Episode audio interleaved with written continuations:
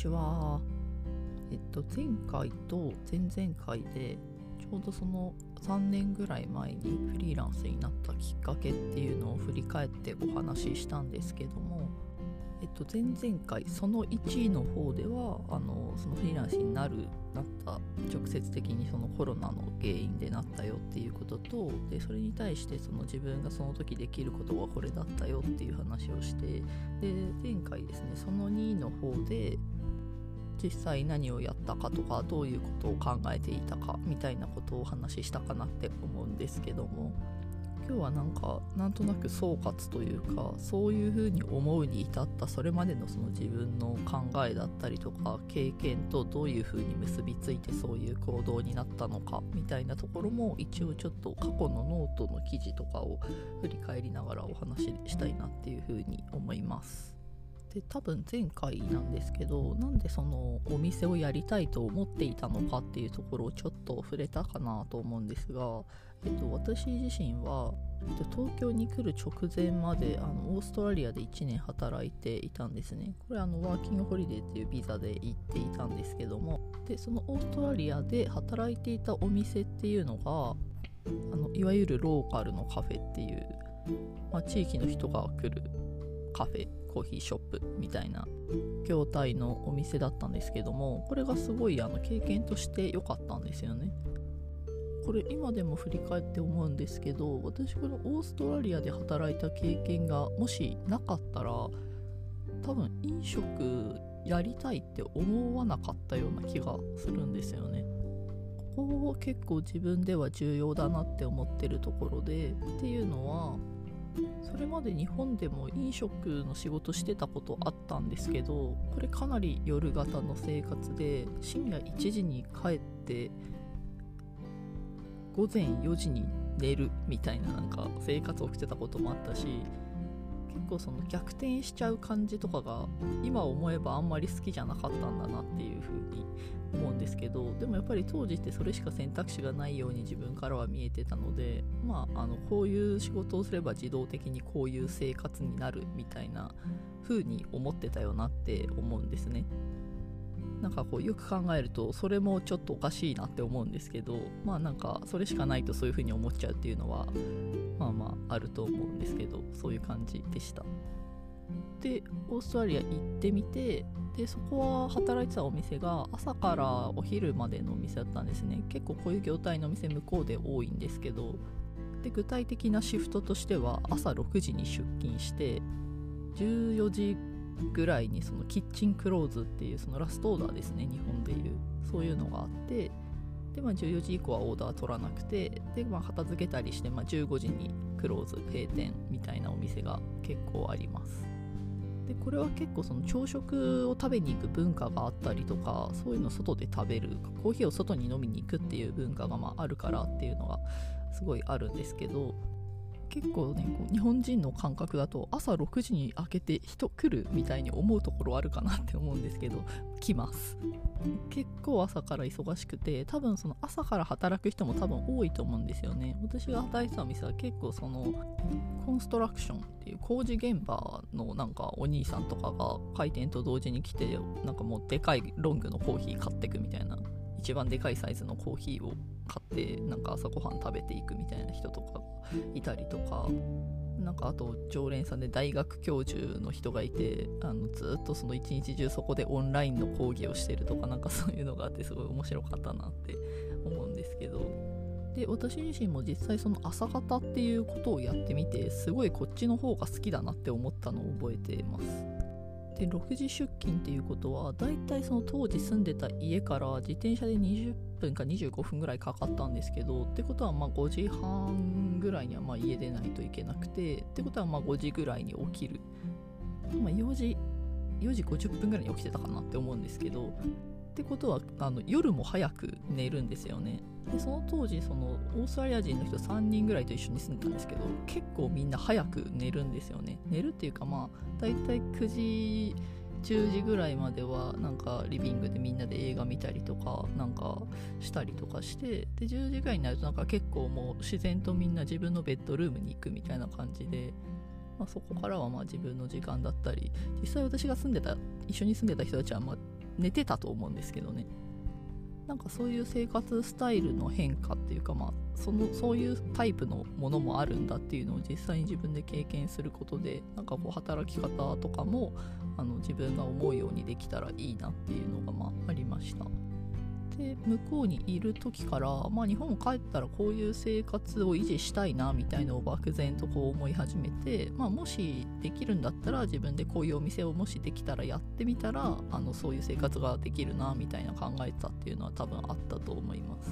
で、これ面白いのが、あの全然その同じ仕事同じ技術を使って、まあ、私の場合その調理っていう技術なんですけど、それを使って同じ仕事をしている、そのお店で働くっていう調理師っていう仕事をしていたとしても、その国の文化によって受け入れられるものによって全然違う生活になるんだなっていうのがすごいこう気づいて面白かったなっていう感じでした。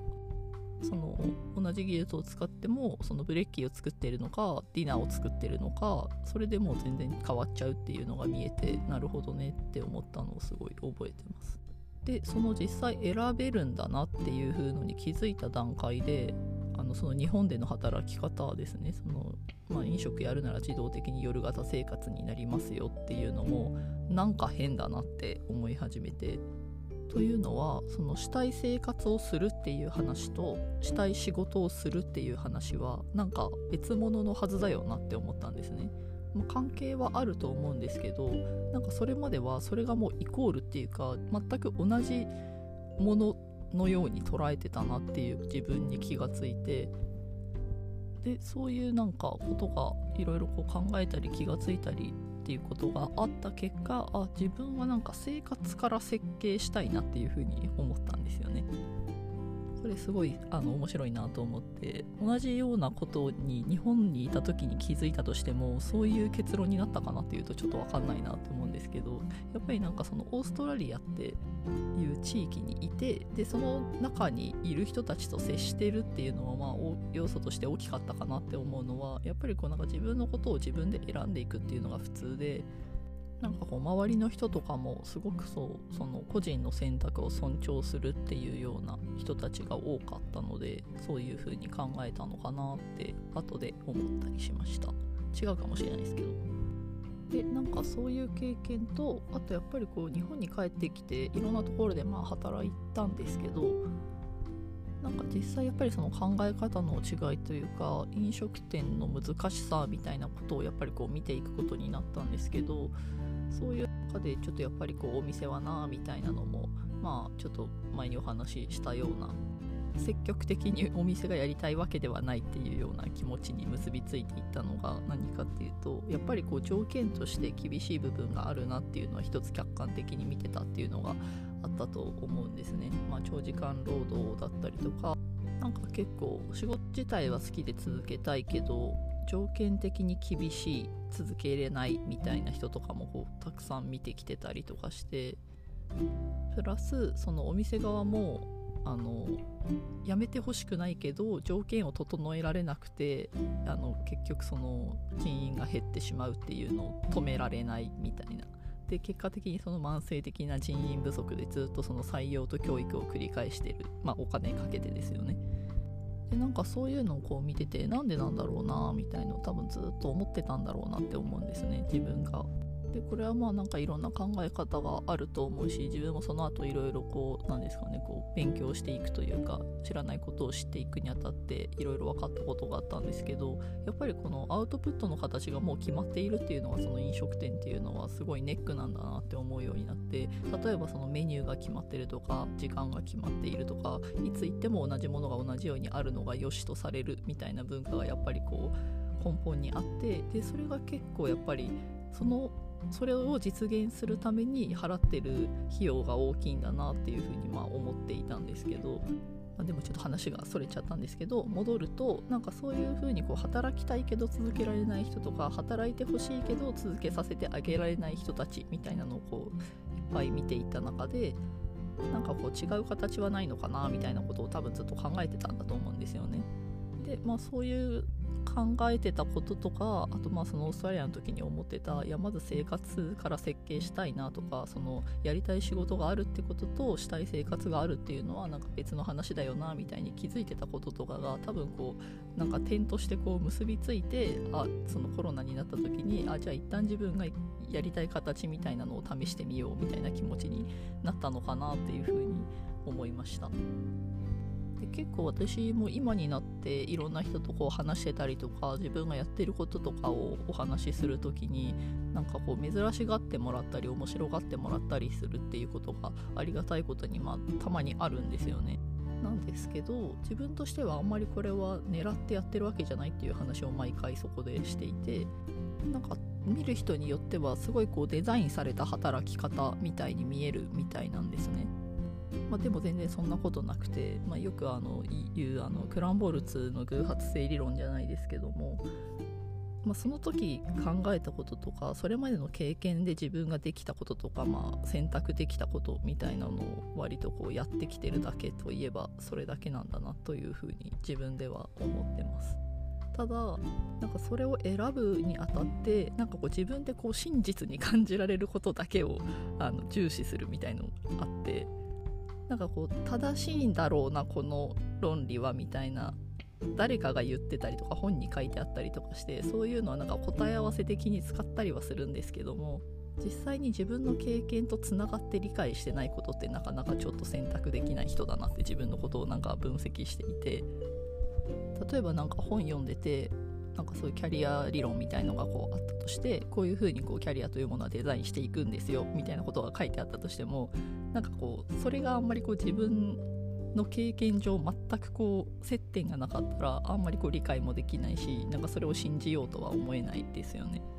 でその自分がコロナが来てフリーになった時に何を考えてたかっていうのはいっぱいあるんですけど、まあ、割と一つ大きめにあったのが、なんかこのいろんな働き方があったりいろんな考え方があったりいろんな関わり方があった方がいいなっていうのは一個結構確信に近い形で思ってたんですよね。でそれはなんでかっていうと、さっき話したようななんかこういろんな課題をうまく解決できなかった現場みたいのをたくさん見ていて、働きたいのに働けなかった人たちとか、それをなんかこうシステムを組んであげれなかった人たちみたいなのを見てたっていう経験があったので、なんかこれはもう個人としてももっとこう持続が可能な形を模索した方が、なんかそれがデータとして残ればみんなそれが役に立つんじゃないかなっていうのをすごい思ってた部分がありました。でいろいろ実験しながらあの分かったことをもとにまた新しい実験をして、で結局それが今もなんか続いちゃってるみたいな感じですよね。はい、今日はフリーランスになってからのお話と、えーと、その時に自分が採用していた考え方みたいなところを少しお話ししました。はい、聞いていただいてありがとうございます。はい、もともとこうゴールを決めていつまでにどうするみたいな考え方でなったわけじゃなかったっていうところと、まあそうできたらよかったかなとは思うんですけど、そのクランボルツ博士のあの偶発性理論とかすごいあのなかなか納得のいく内容だったなって思っていて、これあのご存じない方ぜひあの調べていただいて読んでいただいたりするとすごいこうなるほどねって思うと思うんですけど、結構やっぱりなんかいろんな考え方あっていいなって思うのは、やっぱりこういうキャリアのデザインの仕方、まあこれは要はゴールを決めないデザインの仕方っていう風に言われてるみたいなんですけど、